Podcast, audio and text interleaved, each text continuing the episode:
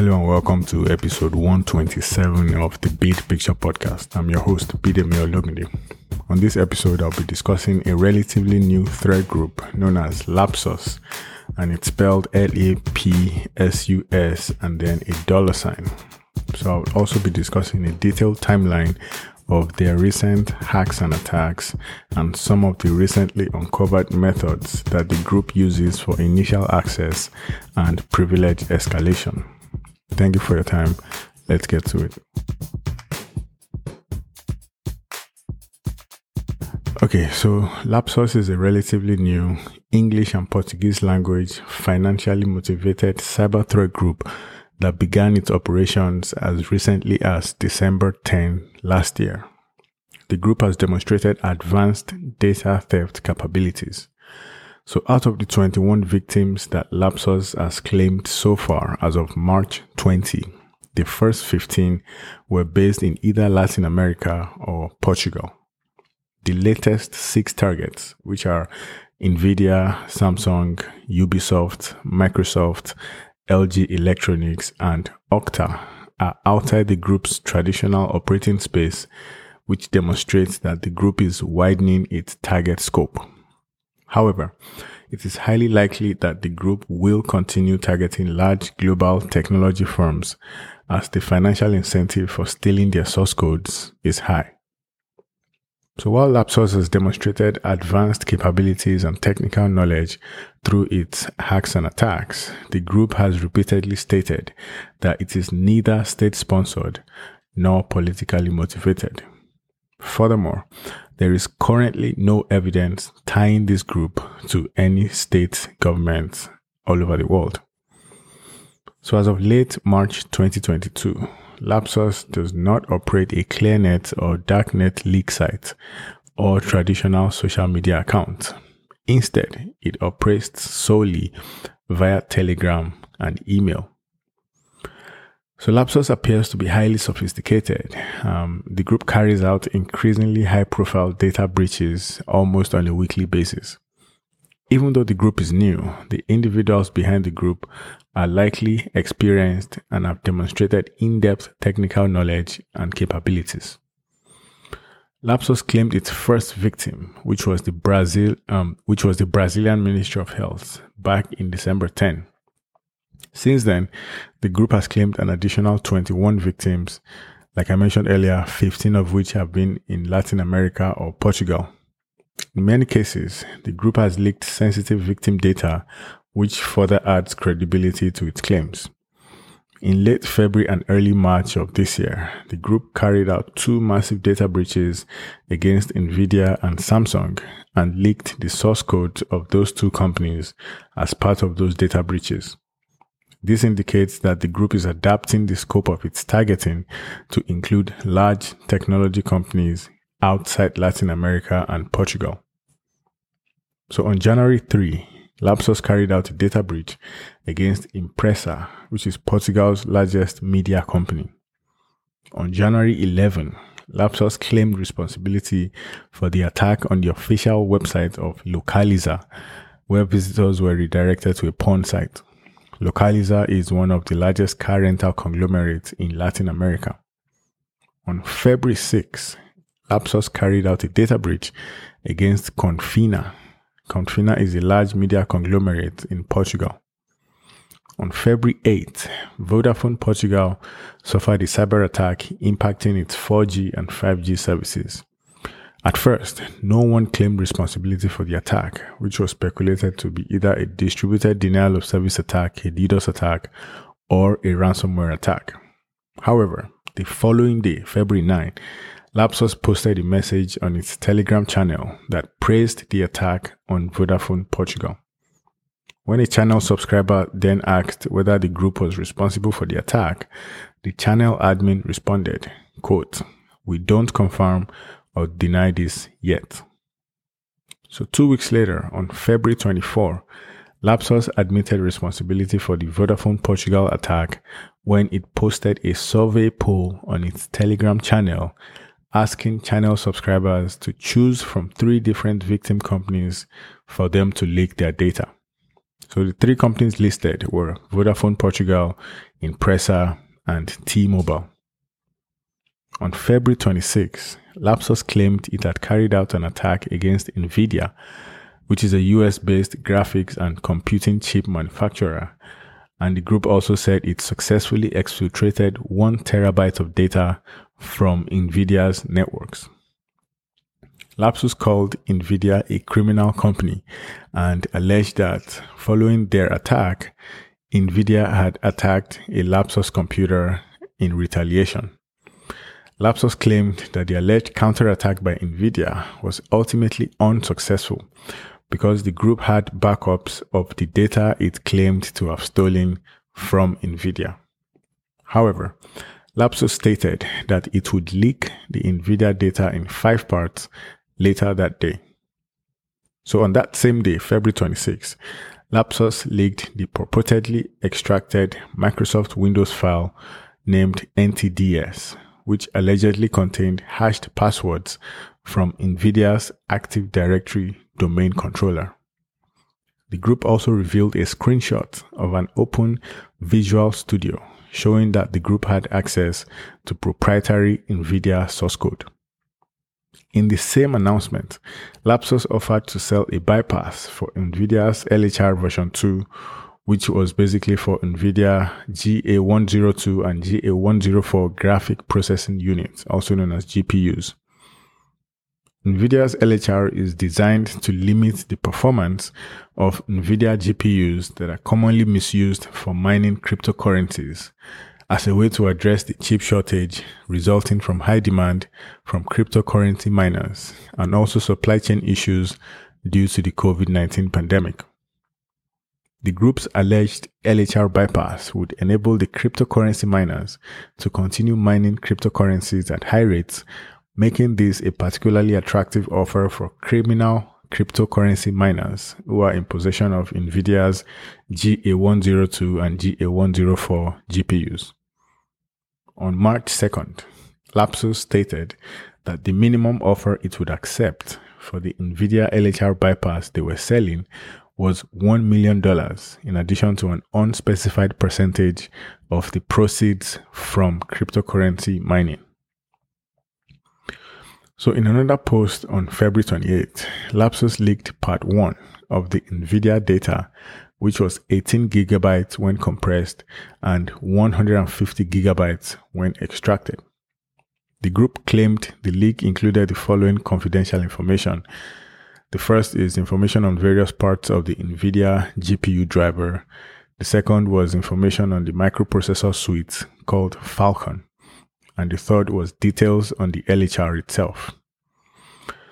So shortly after Lapsus released the download link for part one of the NVIDIA data, the company reportedly filed an abuse report to take down that download link. In response, Lapsus posted a torrent download option to avoid future takedowns. So later on February 28, Lapsus stated its intention to use, it, to use its leverage over NVIDIA to assist the cryptocurrency mining and gaming community by demanding that NVIDIA push an update to all its GeForce RTX 30 series GPUs to remove the LHR feature. In addition, Lapsus stated that if NVIDIA did not push this update, the group would leak the HW folder which reportedly contained another 250 gigabytes of confidential NVIDIA data, supposedly containing hardware specifications for NVIDIA's products. On March 1st, NVIDIA confirmed the attack and the subsequent data breach and stated that the initial attack was detected on February 23rd, three days before Lapsus made post about it on Telegram. Additionally, the company noted that no ransomware had been deployed in the attack but that employee credentials and proprietary information had been stolen. So on the same day of NVIDIA's acknowledgement, March 1st, Lapsus sent an additional requirement to NVIDIA demanding that the company make the source code for its GPU drivers for Windows, Mac operating system, and Linux operating system publicly available via distribution through a free and open source license. The group stated that if this demand was not met by March 4, three days after, the group would leak proprietary NVIDIA information that is related to GPUs, including GeForce RTX 3090 Ti, which is not set to be publicly launched for sale until Tuesday, March 29. So on March 4, Lapsus stated that the threatened leak was delayed due to negotiations with an undisclosed potential buyer who was interested in purchasing the NVIDIA source code. On March 4, Lapsus posted a message on its official Telegram channel informing subscribers that it had attacked Samsung, which is a large South Korean electronics company. In addition, the group shared a screenshot of a Visual Studio window demonstrating that the group had gained access into Samsung's source code, which is similar to the manner in which they showed proof of breach in NVIDIA's case. So on that same day, March 4, Lapsus revealed that it would be leaking the first portion of the stolen Samsung data. The group has not specified how much Samsung data it has in total, but stated that the first leak included information related to Samsung devices, hardware, and online services. Lapsus subsequently leaked about 190 gigabytes of Samsung data through a torrent and then informed users that it would be adding additional servers to improve the torrent download speed. On March 6, Lapsus posted a message directed to Samsung instructing Samsung to contact the group to prevent further leaks. On March 7, Samsung revealed that it had suffered a data breach in which source code for its Samsung Galaxy mobile devices had been stolen. However, Samsung stated that no personal customer or employee information was compromised as part of that breach.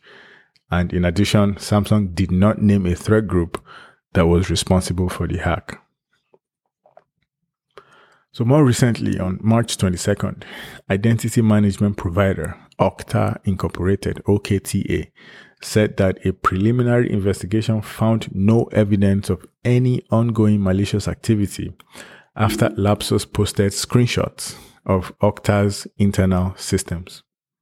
So according to a recent filing, over 15,000 customers worldwide, including multinational companies, universities, and governments, rely on Okta's software to securely manage access to their systems and verify their users' identities. Lapsus said it did not access or steal any data from Okta itself, and that its focus was rather on Okta's customers.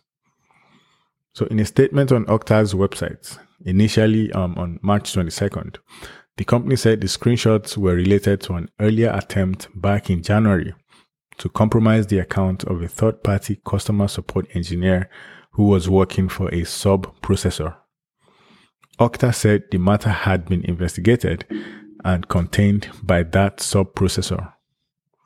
One Okta customer whose information was included in the screenshot posted by Lapsus was Cloudflare.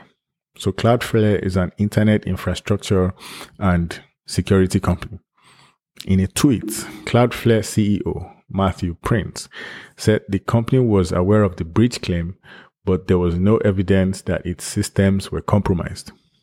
Cloudflare said it was resetting the credentials of any employees who had changed their passwords in the previous four months. So, in a rebuttal posted on his Telegram channel, Lapsus said they compromised a thin client within Okta's network, contrary to claims from Okta that it was a laptop that was compromised. In addition, contrary to Okta's statement that the January attack was unsuccessful, the group said their attack was successful because they could log into a super user portal with the ability to reset the password and multi-factor authentication method of approximately 95% of Okta's clients. Furthermore, a rather shocking development was the claim made by Lapsus that Okta's support engineers appeared to have excessive access to about 8,600 Slack channels and that Okta had stored Amazon Web Services keys, AWS keys, within Slack channels. So Okta later released a statement around 9:30 p.m. Eastern Time on March 22nd, saying that after a thorough analysis of the claims by Lapsus, basically the rebuttal that Lapsus gave to their initial statement, Okta was now concluding that a small percentage, about 2.5% of their 15,000 customers, have potentially been impacted whose data may have been viewed or acted upon. So that brings the total number of impacted customers to approximately 375 customers. So Okta stated that they had identified those customers and contacted them directly by email. So also on March 22nd, Microsoft published a blog sharing detailed insights into the Lapsus Group's initial access methods after investigating claims of access into their own organization. So remember I mentioned that Microsoft was part of the organizations that was affected, um, basically breached by Lapsus. So Microsoft published um, the detailed insights into this group's initial access methods after they had investigated the access into their own organization. So notably, the first one here says leveraging Redline InfoStealer malware to compromise and harvest victim credentials and session tokens and cookies. Second, purchasing credentials and associated tokens and cookies from other InfoStealer families on deep and dark web forums and marketplaces, likely including bot shops such as Genesis or Russian markets. Next, targeting personal and private accounts of victims and then using those accesses to identify and pivot to corporate resources. Next, recruiting of insiders in large corporations who can provide access to VPNs or help bypass multi-factor authentication. Next, identifying exposed account credentials on public code repositories. And lastly, performing a SIM swapping attack to take over a victim's phone to leverage as part of access into a corporate network. So also according to Microsoft, the group also leverages notable means of privilege escalation, including one, using the publicly available Active Directory Explorer tool to enumerate users and groups on a network, identifying higher privileged accounts and searching internal collaboration resources like Confluence, Jira, chat applications, and so on for shared credentials. Second, exploiting vulnerabilities in Confluence, Jira, and GitLab servers. Third, social engineering help desk staff to reset privileged account passwords. So, in addition, Microsoft notes that the Lapsus group has been observed joining the victim organization's incident response and crisis management calls and also tools to understand how the organization would be responding to the attacks and then adjust accordingly. So to wrap up, on March 22nd, Lapsus announced on their Telegram channel that a few of its members would be on vacation until March 30. Therefore, they would be quiet for a while. But the group promised to, quote, leak stuff ASAP. So I talked about a relatively new threat group known as Lapsus um, and a detailed timeline of their recent hacks and attacks and some of the recently uncovered methods the group uses for initial access and privilege escalation. So this is a group that everyone is basically now focused on, and the next few days are going to be um, a series of breaking news and fluid development and so on. So I guess we'll all have to keep an eye on this group, their operations, whatever leaks come from them and so on. So thanks for listening.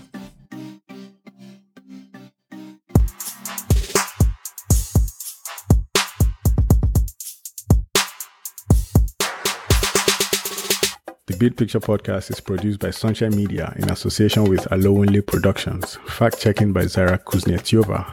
Audio engineer Sergey Gorsky. Graphic design Stacy Graham.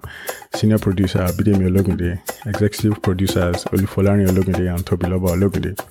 Please join me again on the next episode as I continue with a deep dive on cybersecurity's news, events, and incidents, and the lessons we can learn from them for robust cyber threat intelligence and awareness in our daily lives. Make sure you subscribe, rate, and review the Bid Picture podcast on Apple Podcasts, Stitcher, Spotify, Amazon Music, Google Podcast, Pandora, TuneIn Radio, or anywhere you listen to podcasts. Also, please share the show with anyone that you think might benefit from it. For questions, comments, or any suggestions, please send an email to bidemi at thebidpicture.com. You can also get in touch on Twitter at bidpicture, on the Clubhouse app at bid, as well as on the Wisdom app at bidemi. Please remember to leave a review for the podcast if your platform allows you to do so. Thank you for your time. See you on the next episode. Bye for now.